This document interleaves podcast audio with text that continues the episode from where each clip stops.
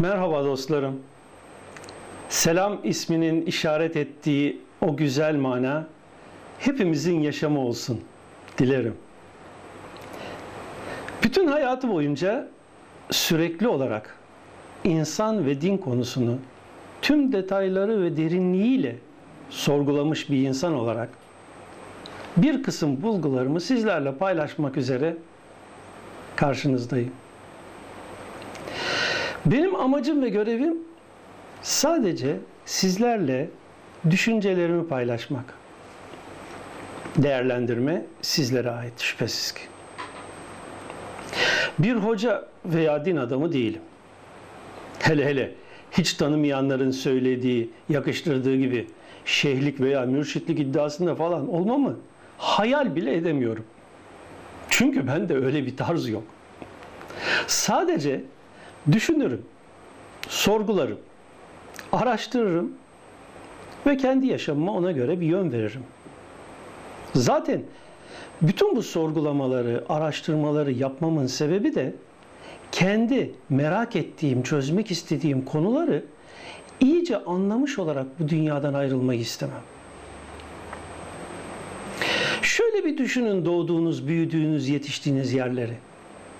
Eğer siz bu bulunduğunuz ortamda doğup büyüyüp yetişmeseydiniz de Afrika'da diyelim ki Tanrı Buki kabilesi, kabilesinde doğup büyüyüp yetişmiş bu yaşa gelmiş olsaydınız ya da Eskimoların arasında doğup büyüyüp bu yaşa gelmiş olsaydınız bugünkü düşünceleriniz, bugünkü değer yargılarınız, bugünkü inançlarınız aynen şu andaki gibi olacak mıydı sizde?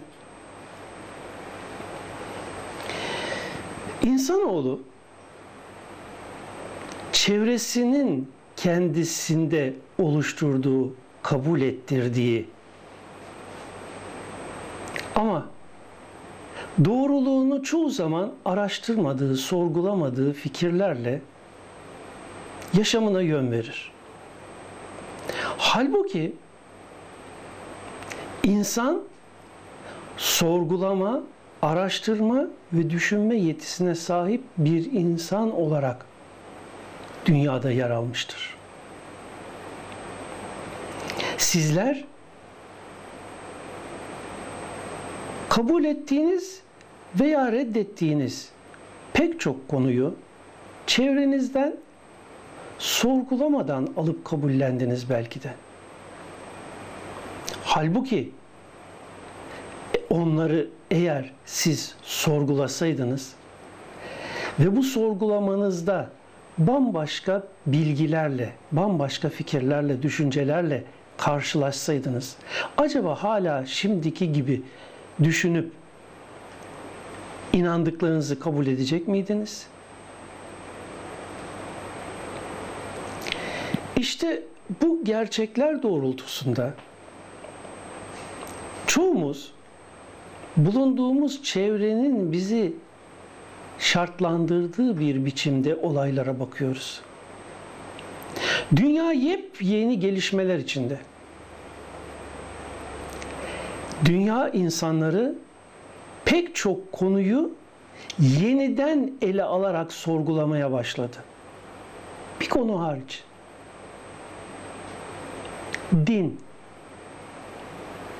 Din konusunda hiçbir yeni sorgulama ve araştırma yapmadan tıpkı 1400 sene öncekilerin, 1300 sene öncekilerin, 1000 sene öncekilerin kısacası asırlar öncekilerin kabullerini aynen bugün sürdürüyoruz.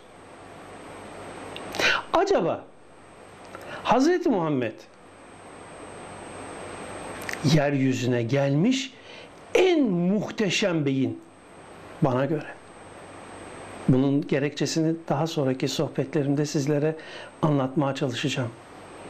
O en muhteşem beyin anlattıklarını birebir almamızı, algılamamızı mı istiyordu? Yoksa bize ilettiği, naklettiği, bildirdiği bilgiler aslında o gün ancak o kadarıyla anlatılabilirdi de o kadarıyla sembollerle, misallerle, mecazlarla anlatıldı ama bizim onlardan bambaşka şeyler anlamamızı istedi. Şimdi bakın size basit bir misal vereceğim. Şu devirde yaşayan bir insansınız. Televizyonu biliyorsunuz. İnterneti biliyorsunuz, interneti kullanıyorsunuz. Dünyanın herhangi bir yerinde olan olayı veya herhangi bir bilgiyi anında önünüzde seyredebiliyorsunuz. PC'nizin ekranında veya notebook'unuzda. Şimdi ben size diyorum ki sizi aldığım Afrika'daki bilmem ne kabilesine veya bundan 300-400 sene evvelki bir Hintli topluluğa veya bir Avrupalı topluluğa ışınladım. Hadi onlara interneti veya televizyonu anlatın bakayım. Nasıl anlatacaksınız? Bir takım misallerle, benzetmelerle değil mi? Peki, bir düşünün ne kadar başarılı olacaksınız. Sizin verdiğiniz misaller, benzetmeler, mecazlar ne kadarıyla başarılı olacak? İnterneti ve televizyonu onlara anlatmaya ve onlar sizin anlatımınızdan anlayabilecekler mi acaba? İnternetin ne olduğunu, televizyonun ne olduğunu. Şimdi düşünün ki Hz. Muhammed 1400 küsur yıl önce Mekke'nin göbeğindeki bir kabilenin içinde dünyaya geldi. O kabilenin yaşamı öyle bir yaşam ki tapındıkları Kabe'de 360 tane put var. Çeşitli anlamları sembolize eden. Öyle inançları var ki kız çocuğunu diri diri kuma gömüyorlar. Yarın bizim kızımız başka bir erkeğin eline geçerse bizim aramız namusumuz gider diye. O toplumda kadınlar hiçbir anlam ifade etmiyor. Alınıp satılan bir meta. Adam ölüyor, karısı çocuklarına miras kalıyor. Zaten karısı kavramı da nasıl bir kavramsa yani bir adamın 5 tane, 10 tane, 20 tane, 50 tane, 100 tane falan parasına göre karısı var. Hani sizin paranız olduğu zaman birkaç tane araba aldığınız gibi onlar parası olunca birkaç tane karı alıyor. Karı alıyor dedim ya hani 1400 sene evvel karı alıyorlardı. Şimdi karı almıyorlar değil mi? Ben duyuyorum. Hadi oğlum gibi diyorsun artık sana bir karı alalım diyorlar. 1400 sene geçmiş. Hala kadını sanki alınacak bir meta gibi düşünüyorlar. Kadın eş olarak değerlendirilmiyor günümüzün toplumlarında. Aslında fazla şey değişmemiş gibi sanki. Neyse bu ayrı bir konu. Kadın hakları konusunu ayrıca bir sohbetimde size anlatacağım. Burada anlatmak istediğim şey şu. Hz. Muhammed yeryüzüne gelmiş en muhteşem beyin o devirde, o şartlar içinde hem tanrılara tapınmanın, tanrı kavramının yanlış olduğunu, dışarıda tapınılacak gökte bir tanrı olmadığını söylüyor. Hem de insanın ölüm sonrasında başına neler geleceğini, gelecekte insanın ne gibi olaylarla karşılaşacağını, hatta bırakın ölüm sonrasını, kendisinden yüzlerce yıl sonra oluşabilecek kıyamet alameti olarak bildirilen bir takım olayları söylüyor. Acaba bunu nasıl söyleyebiliyor? Bu da bizim gelecekteki sohbet konularımızdan bir tanesi. Ama bu arada bir başka konuya geleyim. Bugün Türkiye'de Ramazan başladı. insanlar oruç tutuyor. Oruç tutuyor da orucu nasıl tutuyor orası biraz düşünülmeli bence. İnsanların önemli bir kısmı bu Ramazan'da oruç tutuyor ama günde en az birkaç öğünde et yiyor oruçluyken. Et mi yiyor? Evet. Nasıl? Gayet basit. Okuyun Kur'an'ı. Bir kardeşinin arkasından onun duyduğu zaman hoşlanmayacağı bir şekilde konuşmayı Kur'an gıybet olarak ifade ediyor ve bir başkasının arkasından o duyduğu zaman hoşlanmayacağı şeyi konuşmanın kişinin ölmüş kardeşinin çiğ etini yemesi olarak nitelendiriyor. Gıybet çiğ et yemek gibi. Peki oruçlu olan bir insanın çiğ et yemesi ne kadar doğru bir davranıştır? Bunu düşünür müyüz? Oruçluysak sadece ağzımıza giren nesneleri sınırlamak değil, düşüncelerimizi kontrol altına almak mı acaba dersiniz? Çiğ et yememek, yalan söylememek, gıybet yapmamak, hele hele insanlara iftiradan kesinlikle kaçınmak. Bu Ramazan'da birçok konular var. Tartışılır hep. Hz. Muhammed'in kullandığı saatten haberiniz vardır herhalde değil mi? O zaman e, atom saati yoktu. Uydu ayarlı saatler de yoktu.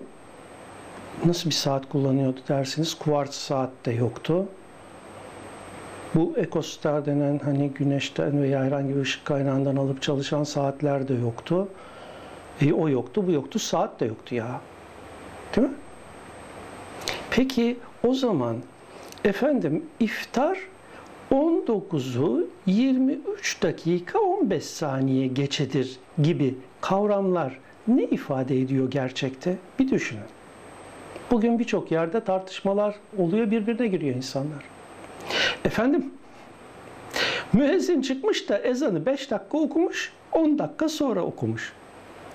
Yahu Resulullah devrinde saat mi vardı? Bakarlardı insanlar uzaktan güneşin kırmızılığı kaybolduğu zaman hava alacakaranlığa döndü kararmak üzere oruçlarını açarlardı. Ezanı okurlardı, açarlardı. Yani 5 dakika evvel olmuş, 5 dakika sonra olmuş. Bunlar tartışma konusu değil. Bunlar işin önemli noktası değil. Hele hele bir de sahur meselesi. Gecenin yarısında sahuru yasaklıyorlar. Halbuki o konudaki hadisleri inceleseniz diyorlar ki biz sabah kalktığımız zaman bakardık ortalık hafif aydınlanıyorsa tamam ağzımızı yıkar, oruca niyetlenir, güne başlardık. Hatta bazısı diyor ki dışarıda hafif böyle aydınlık başlamıştı. Hemen perdeyi ben kapattım, indirdim. Karanlıktır diyerek bir iki lokma daha attım. Ondan sonra devam ettim diyor. böylesine esnek, böylesine geniş, böylesine hoş görüşlü bir ortam bugün gelmiş. Aman güne kaymasın, bir şey olmasın. Allah kabul etmez. Kabul eder mi etmez mi? Kim kabul ediyor, niye kabul ediyor? Nasıl kabul ediyor? Kabul eden veya etmeyen bunların hepsini önümüzdeki sohbetlerde Allah kısmet ederse sizlerle paylaşacağım. Ama bilin ki birçok konular çok yanlış anlaşılmış. Geçen gün bir arkadaşıma bir e, vazo almak için gittim. Üstünde e, tanıtım olarak nafile yazıyor. Dedim sordum nedir bu nafile? Yani önemsiz, fuzuli falan dediler. Nafile kelimesi önemsiz, fuzuli, boş yere anlamına kullanılıyor. Halbuki nafile kelimesinin orijinali nafi kelimesinden geliyor Arapçada. Yararlı, faydalı demek. Nafile ibadet de boş, gereksiz, fuzuli değil, kişiye faydalı, yararlı ibadet demektir.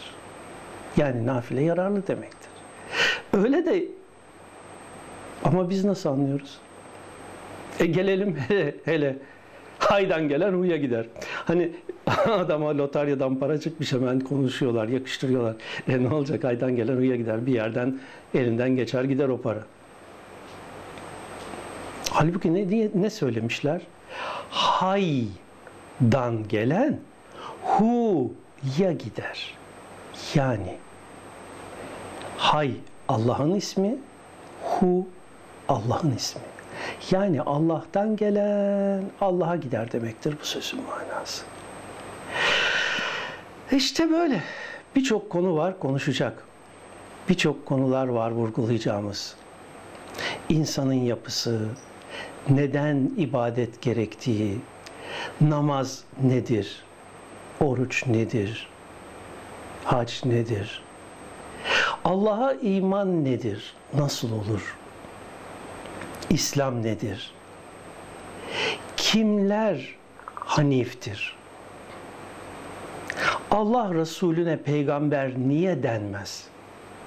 Resul niçin peygamber değildir?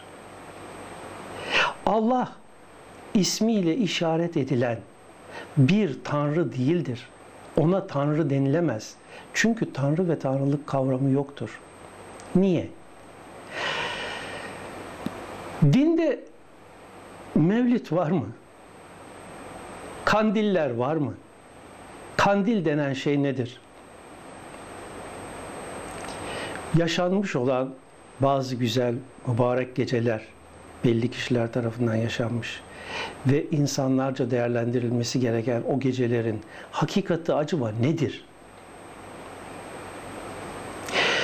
Enel hak diyenler, haktan gayrı varlık yok diyenler, sonra da içki kadehini elinden düşürmeyenler, bunlar da bizim konularımız arasında belki girecek. Hatta hatta garsona ıstakozu kaynar suya atıp pişirmesini tavsiye ederken Müslümanların kurban kesmesini eleştirip bu çağda kurban mı kesilir, insanlara et dağıtılacakmış diye konuşurken önündeki bonfileye bir bıçak daha atanlardan da söz ederiz belki. Ayrıca Kur'an bu devirde ezberlenir mi? Bilgisayarlar var, kitaplar var, her şey elimizde diyenlere belki soracağız. Diyeceğiz ki mezara yanınızda bilgisayarla mı gireceğiniz? Bilgisayar sizin yanınızda olacak ve o bilgisayarınızda Kur'an olacak. Ondan mı istifade edeceksiniz? Neyse.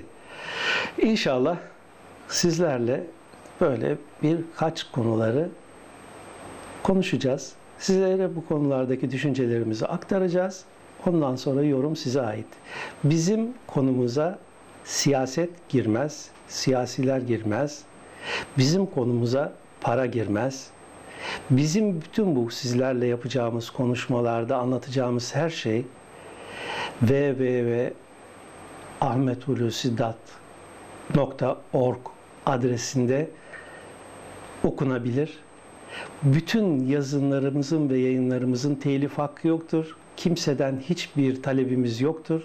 Herkesle karşılıksız olarak bunlar paylaşımdadır. Dolayısıyla burada anlattıklarımızdan eksik kalanları internetteki web sayfasına girip orada kendiniz detaylarıyla okuyabilirsiniz. Bu akşamlık bu kadar. Şimdilik hoşça kalın. En güzel günler Allah sizde açığa çıkarılmış olsun. Hoşçakalın.